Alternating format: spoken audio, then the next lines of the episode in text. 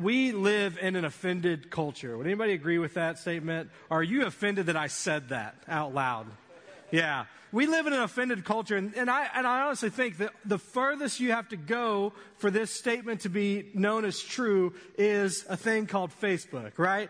Like, Facebook is this breeding ground of all of these offenses and people getting offended and then taking the time to post about how they're offended and then other people comment on their offense and tell them how they're offended about their offensiveness and all those different things, right? This is what the Facebook world does to us. And if it wasn't bad enough that where you could have freedom of speech and posting all these things, Facebook actually came out with this thing called a dislike button right? You had the like button, and I remember people, I remember people saying like, you know, when I post pictures of my kids or something, they'd be like, man, I wish there was a love button, you know, because I love this. And then they came up with that, but at the same time they came up with that, they also came up with like the mad emoji face, right? Which is the dislike button for you to show your disdain for whatever they just posted. And we've seen this, man, like in the presidential election, uh, kind of recently. I mean, there was like, Facebook was a breeding ground for all of these offensive things and these dialogues and these comments about, you know, what you believe and what you don't believe. And there was this back and forth. And I, I remember reading some of these threads of comments and replies. And it was literally like little kids fighting. You know what I'm saying? Like, like we think that a post in reply to somebody else's post is actually going to bring us to a conclusion, right? You know, and, and, and how selfless of us to be able to bring our offense to everybody else so they can know how they offended us. That's really selfless of us, right? And so it reminded me of little kids fighting. And I know a few things about that. Look at, look at these two cute little kids. These are my kids. Um, I really just find any uh, opportunity to share their pictures. But, you know, they're sweet and innocent right here, posing for this picture. And, and then, you know, what happens is really quickly, it goes from this to this. and it's still cute, but it makes sister mad, you know? And, and then when she's mad, it goes from this to this.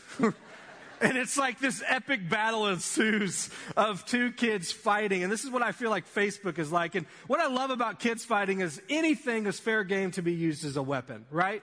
Like you, you see here, like this is a nice little beanie baby, baby pug. Uh, Zion has one of these. He named it Otis after our pug. He's very creative like that. And he, he has this pug and he uses this as like a grenade to launch at his sister across the room and make it land on her head. He thinks it's hilarious, so, but he uses it a weapon.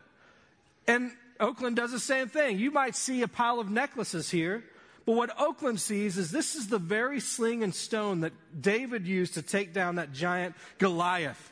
And now I will take down my brother using this necklace, you know, like, and that, she can't say that, but that's what she's thinking as she slings it. She can barely walk, but she can sling a necklace, right? And throw it at her brother. Some of you guys see here a barrel of monkeys. What Zion sees is a barrel of ninja stars to be flung at his sister. But my favorite, my favorite about all of these things, the toys that they use, is, and I blame Brooke on this, she bought Zion a lightsaber. Which sounds good, right? It just makes sounds and he kind of can do this. No, this is a weapon, all right? And he may not have the force, but he uses force whenever he has this in his hands to hit his sister with it. And it's hard. They can use anything as a weapon. And here's the deal. When we're offended or we get into these little tiffs and these fights, maybe we don't use like little toys as weapons, but we use our words and we use passive aggressiveness and we use, you know, these political posts or passive aggressive posts, whatever it might be, because we live in an offended culture and we have to take offense and we have to be able to react to that offense, right? Because we have freedom of speech. And so we might think that, that being offended or living in an offended culture, that, that, that protects us in here in the church. But I would say that the church is not immune to this offended culture, right? And sometimes, sometimes it actually hurts worse when you're offended in the church. Right? Because we're called to be brothers and sisters in Christ. We're called to love one another. And when someone offends us in the church, you're like, how dare you? You're supposed to have the love of Christ. Christ compels you, right? And you're throwing holy water on them because you're like, this didn't happen in the church. But often we hold people to a higher standard sometimes than we even hold ourselves. The church is not immune to this. And you know why? Because the church is messy. The church is messy. We are a bunch of messy, broken people getting into a room together, called to live in community with one another called to do things together and serve the kingdom of God together, and we are messy and broken. So, what do you think is going to happen? We're going to break things, and we're going to make messes of things. Mark Yaconelli reminds us that the church is not made up of whole people, rather, of the broken people who find their wholeness in a Christ who was broken for us. This is the picture of the church that we are broken and we are desperate for a need in need of a savior that would make us whole. And so church is messy. Church is messy and we make messes of things and we get offended and we offend other people and we constantly miss the mark of what Christ called us to, which is the very essence of sin, right? And so Jesus knew this. He knew that, that we were going to continue to be messy. He knew that we were going to continue to, to mess up. And so, in his sovereignty, he spoke a lot into how we could live at peace with one another, how we handle sin in the church. And, and today we're going to look at a passage. If you would turn in your scriptures to Matthew chapter 18, we're going to look at a passage of scripture that isn't widely taught. I've been in church for a, for a while, and, and it, it's not one of, you know, in the top 10 messages that I've heard, the top 10 passages that you hear spoken about, but we're going to look at it today because in this passage, Jesus gives us a framework of how we're called to handle the mess, how we're called to handle the brokenness. We're going to look at verses 15 through 17. Let's read it aloud together. If your brother or sister sins against you, Go and point out their fault, just between the two of you. And if they listen to you, you have won them over. But if they will not listen, then take two, one or two others along with you, so that every matter may be established by the testimony of two or three witnesses. And if they still refuse to listen, tell it to the church. And if they refuse to listen even to the church, then treat them as you would a pagan or a tax collector. And that's a fun passage, right? That's hard. That's hard. You are calling out sin and brokenness and hurt in people. Let me ask you this, and I'm asking myself the same question. When someone offends you, or sins against you, or hurts you, or just plain out makes you mad in the church, what's, what's your typical response? What do you do with that? because we're in the church, like we have to handle it probably differently than we would out in the world. What, what's our response when, when we feel hurt in the church by people in the church? Even by a pastor in the church. Because guess what? We're messy too, right? So, what do you do? What's your response? And this is why Jesus gives us this passage. We're going to look a little bit closer into what he calls us to in this passage of Scripture and how we can live this out in our everyday lives. Which brings us to the next topic in this Read Jesus message series, which is reconciliation, Jesus.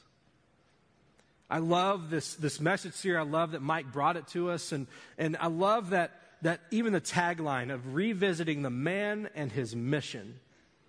When I look at Jesus as a man, I look at Jesus and his life and how he lived it on the earth, you see from the beginning of time, it was called for Jesus to come into this world and take something broken, take a sinful people, and reconcile them to his Father.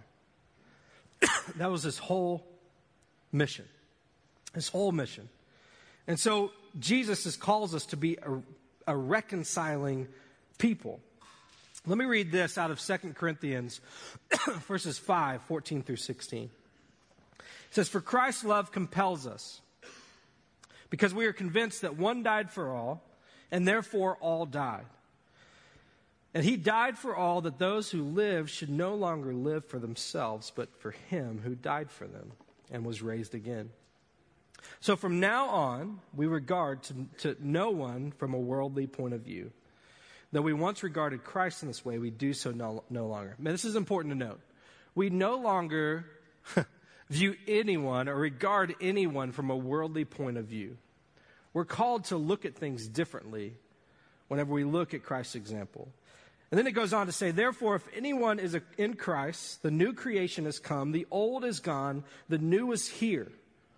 All this is from God who reconciled us to himself through Christ and gave us the ministry of reconciliation. That God was reconciling the world to himself in Christ, not counting people's sins against them. And he has committed to us the message of reconciliation. Take note of this. Jesus came into this world with a very specific mission and purpose. He came in to reconcile this broken world into his Father. That, that way back when, when Adam and Eve sinned and it was, they were separated from God, sin separated us from a relationship with God. Here is Jesus, years, thousands of years later, coming into this world for the purpose of taking what was broken, making it whole again, and reconciling us back to God. And then don't miss this that He has given us that same ministry of reconciliation. And we're called not to hold somebody else's sin against them. And then he ends with this We are therefore Christ's ambassadors. As though God were making his appeal through us, we implore you on Christ's behalf be reconciled to God. God made him who had no sin to be sin for us, so that in him we might become the righteousness of God. You see, when Jesus left, when he left after he, he lived a perfect life and died a perfect death, and he came and he went into the tomb, and, and three days later he rose again in this perfect resurrection. He then left. Whenever he did that, he left and said, Now I'm, I'm leaving this to you. And that's why we have the Great Commission. I'm leaving this to you. Go into all the world and preach this good news, this gospel of reconciliation. And here's the crazy thing there is no plan B. He left the church with this responsibility to be his ambassadors in all the world, to reconcile the world to himself. He said, Here you go, church. Here's your mission. I'm leaving it to you. And so when we see this reconciliation, Jesus, we have to look at it as this is also my mission. This should be my demeanor. This is what I'm called to do. And so each and every day we have to choose to reconcile like Jesus. And so today we're going to go on a journey together and we're going to look at four different ways that we can choose to reconcile like Jesus. Here's the first one we have to first choose to be humble. Man, when we're offended or somebody hurts us, probably the last thing on our mind is, is, is being humble, right? We, we look at that and we're hurt and we're like, how dare you, right? Like, I can't believe that you did that to me. I can't believe that you made me feel this way. And humility kind of goes out the door because we're hurt, because we're offended, because we feel like someone has sinned against us. You know, it's our default. But we have to choose to reconcile like Jesus. And Jesus was somebody who modeled humility over and over and over again. Think about this Jesus was up before creation, before the creation of the world, he was with his Father. And he saw the power come into creation as God, with his very own mouth, he spoke life into existence. And Jesus was there. Because we see that he made this in his image, in our image, and he saw that it was good. Jesus was a part of that. Jesus was there when God displayed his power as he parted the Red Sea through Moses. Jesus was there as he saw nations rise and fall because God wanted it to be. Jesus was there whenever God called him and he put him on this mission in the silence. He said, I want you to go to this desperate and broken people, and I want you to live among them to rescue them. And Jesus, who is all powerful, almighty, all knowing, does the ultimate thing of humility and be- becomes a baby. born of a virgin, he can't do anything for himself. He has to be taken care of. Fully God, fully man. And he displays this humility his entire life. He does not tap into his, his power that he has from being God, yet he lives a sinless and perfect life. And he displays this humility all the way to the end.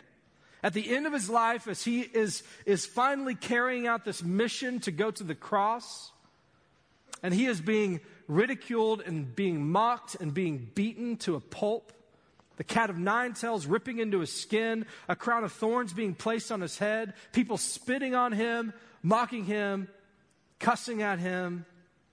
Here we have Jesus, who had every right to be offended and angry that these people were doing this at him, but because he lived a sinless life, this is his response in all humility Father, forgive them, for they do not know what they are doing. Man, what a model for us that even, even if people are slinging hate at us, persecuting us, that our only response is humility. We have to say, Father, forgive them. Because this is coming from a place of sin. Father, forgive them. Have compassion on them. And this is a daily choice. In Colossians 3, we see this that therefore, as God's chosen people, holy and dearly loved, that we have to what? We have to clothe ourselves with compassion, with kindness, humility, gentleness, and patience. We have to bear with each other and forgive one another. If any of you has a grievance against someone, forgive as the Lord forgave you. And over all these virtues, put on love, which binds them all together in perfect unity. Forgive as the Lord forgave you.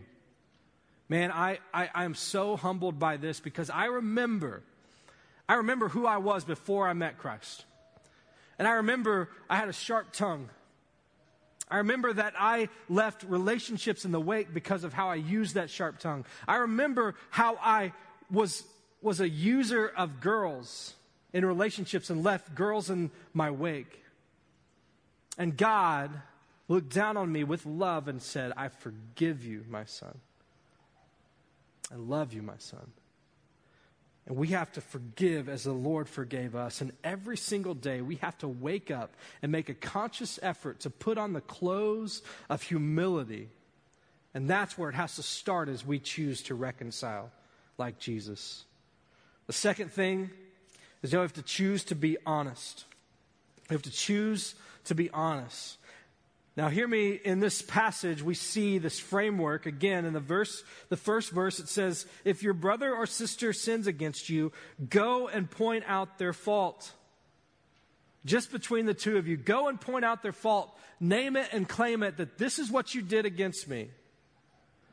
Notice that it doesn't say, go and talk to all your friends about how this person offended you and talk about all your hurts, or maybe even post it on Facebook, or maybe if you're a Twitter, maybe you can do a, a subtweet to somebody and they know it's them. No, first, go to them and be honest with how you're feeling. Go and point out their fault. Now, this isn't a license to speak freely and to say whatever you want. Remember, we just talked about being humble. No, you approach this meeting, you approach this, this going to this person with humility, and you be honest about how they made you feel. You're not saying that they did this. This is like communication 101. You don't point fingers. You don't use these, these, uh, these phrases like you always do this or you never do this, right? This is communication 101. We say, this happened. And being honest that this is how it made me feel. Not saying I'm, I'm seeing it the right way, but can we come to an understanding because, because I'm feeling this way and I'm hurt. I'm offended by how you did this. I just need to talk to you about it. Ephesians 4:29 reminds us that, that, that we are called to not let any unwholesome talk come out of our mouths, but only that, that is which, which is profitable for building others up. This isn't a license to speak freely and to speak truth they say, hey, free speech, they told me to be honest at church. No, with humility, be honest about how you're feeling. Go to that person directly and speak to them. Don't push it down. Don't leave it unspoken because that's where the enemy takes root and it gives the devil a foothold to just destroy you from the inside. A third thing is that we have to choose to do hard things. And we live in a, in a culture, in a world where we do easy things, right? Like this is like, this is like we have an easy button for everything. We literally have a phone where we can, we, we forget dinner, right? We, have, we forget dinner, like, let's call Chef Shuttle. Let's bring dinner right here. This is good. You know, like I, I don't have to do a hard thing right now and, and spend some time in the kitchen. I just forgot, so here we go. I was in Atlanta this past, past uh, Christmas break, and they have Uber Eats. Anybody ever heard of this? Uber Eats. It's where an Uber driver will go pick up a food from the restaurant that you want and bring it to you. It's not in Northwest Arkansas yet, so if you start it here, um, I need 10%. So, but Uber Eats, man, and we also, this is true of our relationships, right? We, we constantly take the easy way out of relationships. We constantly do this and we say, you know what, like it's not worth us getting in a tussle, so I'm just not even going to say anything. I just won't do anything. Or even worse, we say, you know what, I, I don't know if I could go to you and say how you made me feel. So I know I write better, so I'll just write it out via text or an email. And that sounds like just the better idea, right? No. They can't see your affect. They can't, they can't see your feelings. They can't see how you're hurt or what they did. So don't send in a text. No, go to that person, do a hard thing, and sit right before someone and say, This is how you made me feel. And I know as any introverts in the room, um, you won't raise your hand because you're introverted. But those unclaimed introvert hands, you know, this is hard. This is hard for you to sit before someone and say, This is how you hurt me, or this is how you made me feel. This is really, really difficult. It's hard for anybody, but especially for you. But God calls us to do hard things. And we so often take the easy way out and just not do anything with it. We're taught all of our lives that, that when we're faced with a hard thing, we do one of two things, right? We fight or we flight. We run away from it. And I'm afraid to say that, that too often in the church, we choose flight. When we're offended or we're hurt or somebody makes us mad or somebody in a communitas group doesn't, doesn't agree with us or they don't thank us or they don't encourage us, we choose flight. Because guess what? On the way to Grace Point today, I passed by 13 other churches. And so I'll just go try one of them out. Guess what? That church is messy too. That church is messy too. It does broken things too. God so wants us to be able to fight and fight well in these moments. And I'm not saying we, we should treat church as a, as a fight club or anything like that, but that we should fight well in the way that Jesus called us to, to do hard things, to sit in hard conversations. I do this thing and on Wednesday nights, and I, I call it Confessions of a Youth Pastor. Um, and I, this is just me being real with my past and who I am. Um, and who God called me to be. Man, my, my family was, was kind of like Chris, Christmas, Easter family coming to church, right? And so I remember as an eight year old coming into an Easter message and the, the pastor laid out the gospel and he was like, you know, if you choose heaven, you will, or you choose Jesus, you'll go to heaven. If you choose to not follow Jesus, you'll go to hell and be like, I want heaven. That hell thing sounds not so good. So as an eight year old, I was like, let's just follow Jesus because that gets me to not go to hell. And so, I, but I had no idea what that meant. And, and the pastor kind of just dunked me and, and then I was like on this road, but I didn't go back to church for a while. And then I was like, you know, I started thinking about it and I was like, there, there was something to that. This Jesus guy sounded pretty cool to give up his life for me. I want to know more about him. So I asked my mom and dad, hey, can you take me? They said, no problem. We would love that. They even started coming with me. And so they dropped me off, and, and I started learning more about Jesus. And, and in sixth grade, I go to this preteen camp, okay? Sixth grade. It's called Mission Possible. So that kind of dates the dates it. It was right when Mission Possible came out. There's a little rope that was on fire, and it was like Mission Possible. And so through this like corny camp, God calls me. He calls me into student ministry. He says, "I want you to be a youth pastor. That's what I want you to do." Before I was even a youth, and so in seventh grade, I show up to youth. I'm so excited because God has called me to be a youth pastor. Now I get to be in youth ministry and I get to learn what, a, what being a youth pastor is. And over the next six years, through junior high and high school, next six years, I have five different youth pastors. Five different youth pastors. One of them left because of a moral fa- failure with the student. One of them left because he couldn't turn off his attitude with the pastor. One of them left because he was spending too much time with the kids and not enough time in the office, right? He got fired because he was with the people. And over and over and over again, over the next six years, all I saw was hurt and this, this disunity and seeing it from the behind the scenes, just seeing so much dysfunction. Because guess what? Church is messy. And every fiber in my being wanted to leave that church, go to somewhere where it was easier because I knew God called me to be a youth pastor. I'm like, how am I ever going to learn to be a youth pastor if I don't have one in my midst for more than a year? I can't get to know anybody. And through the midst of that, God kept on begging me to stay at this church. And He called me to do the hard thing of staying. And all through it, He was reminding me, you know what? This is my bride.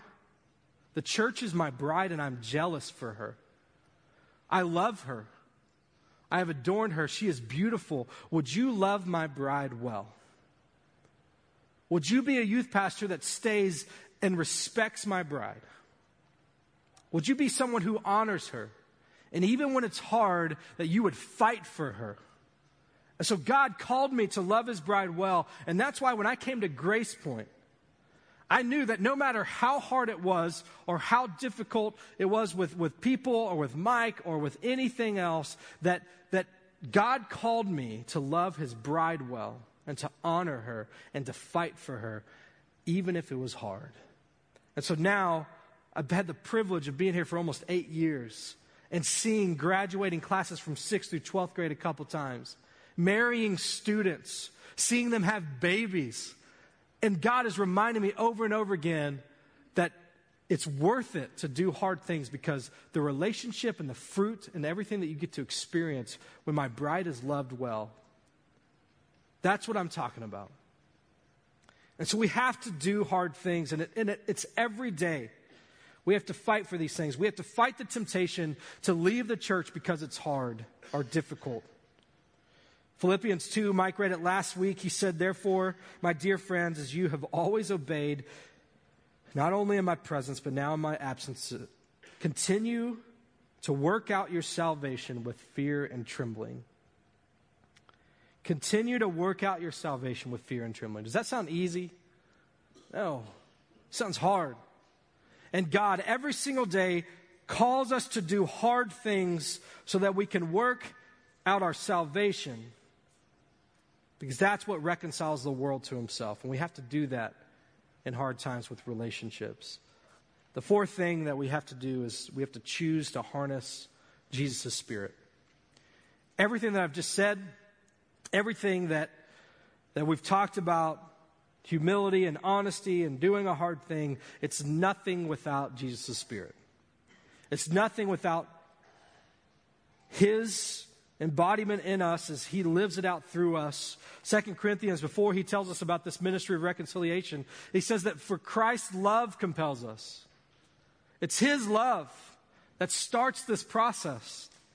It's his love that, that we have to harness to be able to, to, to reconcile with other people. And all through Scripture, we see that, that we have been made new, that we have a new self and we're called to be like Jesus. We're called to harness His Spirit all throughout our relationships and our life. We're called to have a new mindset, which is the mindset of Christ Jesus. We're called to remain in Him because we realize that without Him, without Him, we can do nothing, but with Him, we can bear much fruit. We cannot do this without Jesus' Spirit. A few things that Jesus models that we can take note of and that we can harness is, is number one, unconditional love. You know, Jesus did not look at me, broken and messy Wade, and say, you know what? I want to love you, but you're kind of messing up right now. So if you would do this and this and this, then I could really love you. No, he loved me unconditionally. Before he knew me, before he knew what I would do, he loved me. So why do we so quickly put conditions on the people that we love? Why do we so quickly put conditions and make them jump through hoops to earn our love? The second thing he does is he, he, calls, he calls us to undeserved grace. Grace is a free gift that is given to us. We don't, we don't earn it. We're not worthy of it. It's undeserved, and God gives it to us freely. So, why do we make people feel like they have to deserve our grace? Why do we do that? The last thing is unending forgiveness.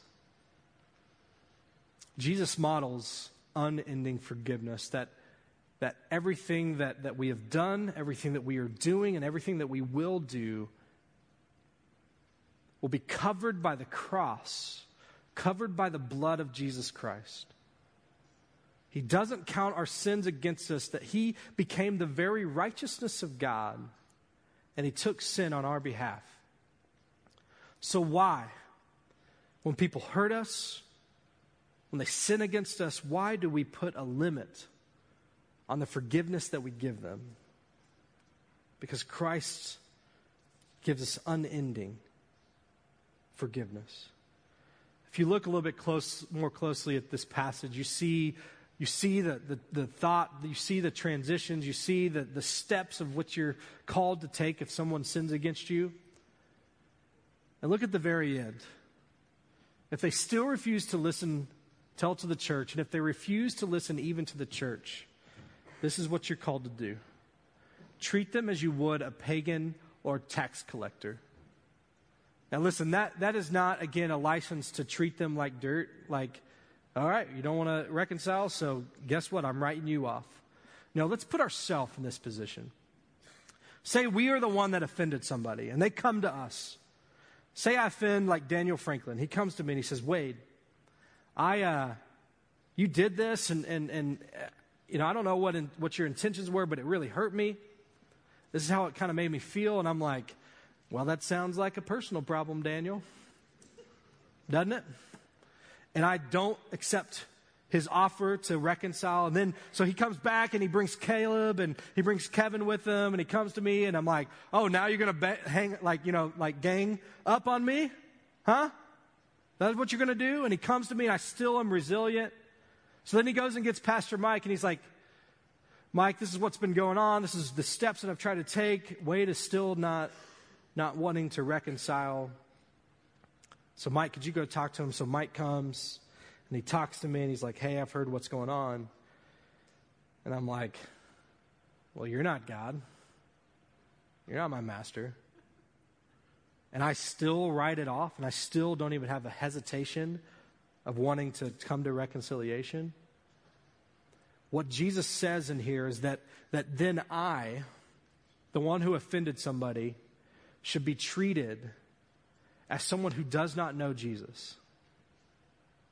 That you can't honestly go through all of these steps and be, be asked to forgive or be asked to, to seek reconciliation. You can't look at Christ's love, his unconditional love, his undeserved grace, and his unending forgiveness and say, you know what, that doesn't apply to me.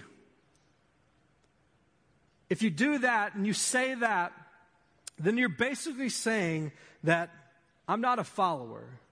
Because there's no way that if we're truly changed and transformed into the image of Christ, that we could ever look at somebody who is coming to us to reconcile, to seek unity, and throw it back in their face. So we're to be, we're to be treated as someone who does not know Jesus. and I love the disciples. They, they make me sometimes feel a little bit better about myself, and then sometimes I'm like, wow.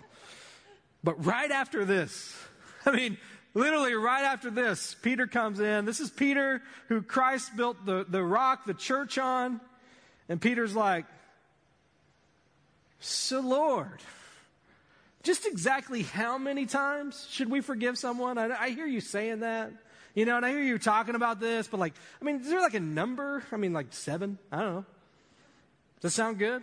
And the reason he said that is because the Pharisees, they, they used to teach that, that there was a number, there was a, there was a quantifying number that they could put on forgiveness. And Jesus looks at him. And I can, I can imagine Jesus going, like, you're just not getting it. No. It's not seven times, but up to 70 times seven times. And it's not like Peter then went and wrote that down. He had a little notebook, like, okay, um, 70 times 7, okay, 490 times. All right, sweet. Um, so then he put everybody that he knew on the top of a page. And every time they offended him and they, he forgave them, one. You know, like that's not what Peter did after that. Peter got it. He said, he said, there's no end to forgiveness. Just think about it. If we're on the other side of this and over and over and over again, we fall short of the glory of God, and God says, Well, you used up all of your lives. 490 of them. So you're not getting into heaven. And we're called to give forgiveness, and that's what it all comes down to. Reconciliation comes to finding forgiveness for someone or accepting forgiveness from someone. And forgiveness is, is, is something that we give. It's the root word. It's something that we give. It's, it's not something that is necessarily earned. It's given. It's a gift. And hold on to this that forgiveness is not enabling sin, it's leaving justice in God's hand. So often we want to we want to make it right or we want to win an argument or we want to do this or we want to make people pay for the way that they hurt us. And you're not saying to that person that abused you or that person that left you or that person that hurt you, you're not saying, "You know what? Everything that you did was right. It's all good." No, you're not enabling that. You're not saying it's okay. You're just saying that I, I'm called in Jesus' spirit to harness that and say, you know what? I'm supposed to forgive as the Lord forgave me, and I've abused people, and I've left people, and I've done this to people, and so I will offer you the same forgiveness. And we leave justice in God's hand. And guess what that does? That takes the weight off of our shoulders to make them pay. And we find freedom and we find fullness. And here's the deal we often want them to then suffer for the way, like, okay, God, you're a God of justice, so make them pay, make them lose their job, make them do this, make them, make them suffer. But when we read about the character of God, we see things like this that, that we're called to return to the, to the Lord, for he is gracious and he is compassionate. He's slow to anger and abounding in love, and he is eager to relent and not to punish. This is our God that we serve. So let's put justice into his hand. If we choose unforgiveness, church, what's at stake? If we choose to live in unforgiveness, what's at stake? For the kingdom, what's at stake is that, that the, the kingdom of God, it's really hard for the kingdom of God to advance if we are all living in hurt and unforgiveness. We're, we're on this mission of reconciliation. If we're not even accepting the reconciliation in our own life and we're not extending that to other people, how in the world will the kingdom of God advance like it's supposed to? How can we live out the Great Commission and tell people about the undeserved grace that, that, that, that is offered to them through Christ if we are holding on to bitterness on our own? What's at stake for the church? Man, the enemy loves when we are divisive he loves when we live in unforgiveness and hurt. He loves when we, we leave the church because we've been hurt. He loves church hoppers. And what he loves more than, than anything is that the people that, that take the mess in the church and how they're offended and leave the church forever. And say, I don't want to be a part of that. It's what the enemy loves. So, what's at stake for the church if we don't choose forgiveness? We don't reconcile, we'll have disunity. In John 17, Jesus prays and he says that, that the world will know that you're, that you're my disciples by the way that, the, that you are one. They will know that I am who I said I am by the way that you are one and by the way that you love one another. And what's at stake for me? What's at stake for me? Living in bitterness and unforgiveness is no way to live at all. When you came in today, you got a, you got a rock, a stone, you know, and when we choose unforgiveness, we, we get handed this. We, we hold on to it. For a lot of us, we're, we're so hurt and we're so angry that we hold on to it really, really tightly. And we carry it around with us. We carry it around, and that hurt comes out on the people that we love. That hurt comes out on, on the people that weren't even associated. And we carry this thing around. And it weighs us down. But over and over again, the reason God calls us to have this reconciliation is because He desires for us to have fullness in our life, freedom in our life. We're going to look into a story about what forgiveness looks like and how Jesus puts us into perspective in the way that we hold on to unforgiveness and the way that we point out other people's sins. Y'all watch this.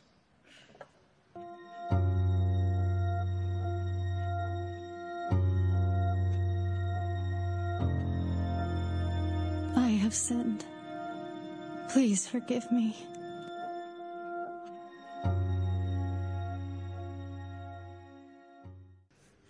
What do you say, Jesus? They're not wrong. I am guilty. My life is over. Wait, what is he doing? What is he writing? Answer us. What do you say? I say, He who is without sin, cast the first stone at her.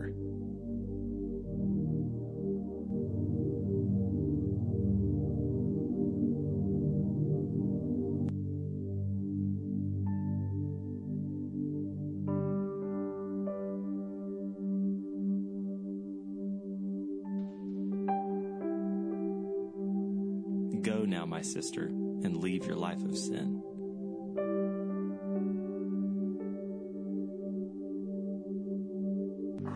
How many times do we hold on to unforgiveness and, and anger and bitterness and hurt? Allow it to cloud our judgment to what people in our lives deserve. How many of these rocks, of these burdens are, are you carrying around? Am I carrying around? So, what we're going to do is we're going to take the model of these accusers. We're going to first say that, first of all, that, that I, I am guilty. I have sinned. I have things in my life. I've hurt people. Do this often. We're going to have that perspective that then we're called to, to not hold other people's sins against them, to forgive as the Lord forgave us. And we're going to respond by dropping the stone in one of these buckets. And this stone, it represents an actual person or an actual argument or an actual hurt. And so I challenge you, even if you drop this stone in there today, don't let it just end here.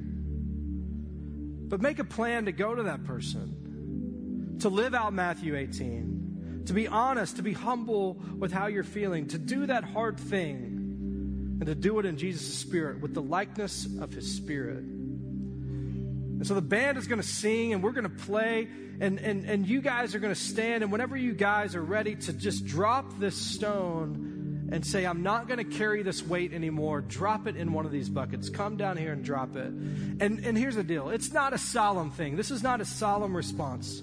This is a means to celebrate, church, because people, as they drop these in the bucket, it will make a loud noise. And that is our call to celebrate because weights are being lifted off of our brothers and sisters in Christ. Freedom is happening, chains are being broken. And so let's celebrate as we respond and as we put our weights and our unforgiveness into these buckets. Y'all sing with us, y'all stand, and let's respond.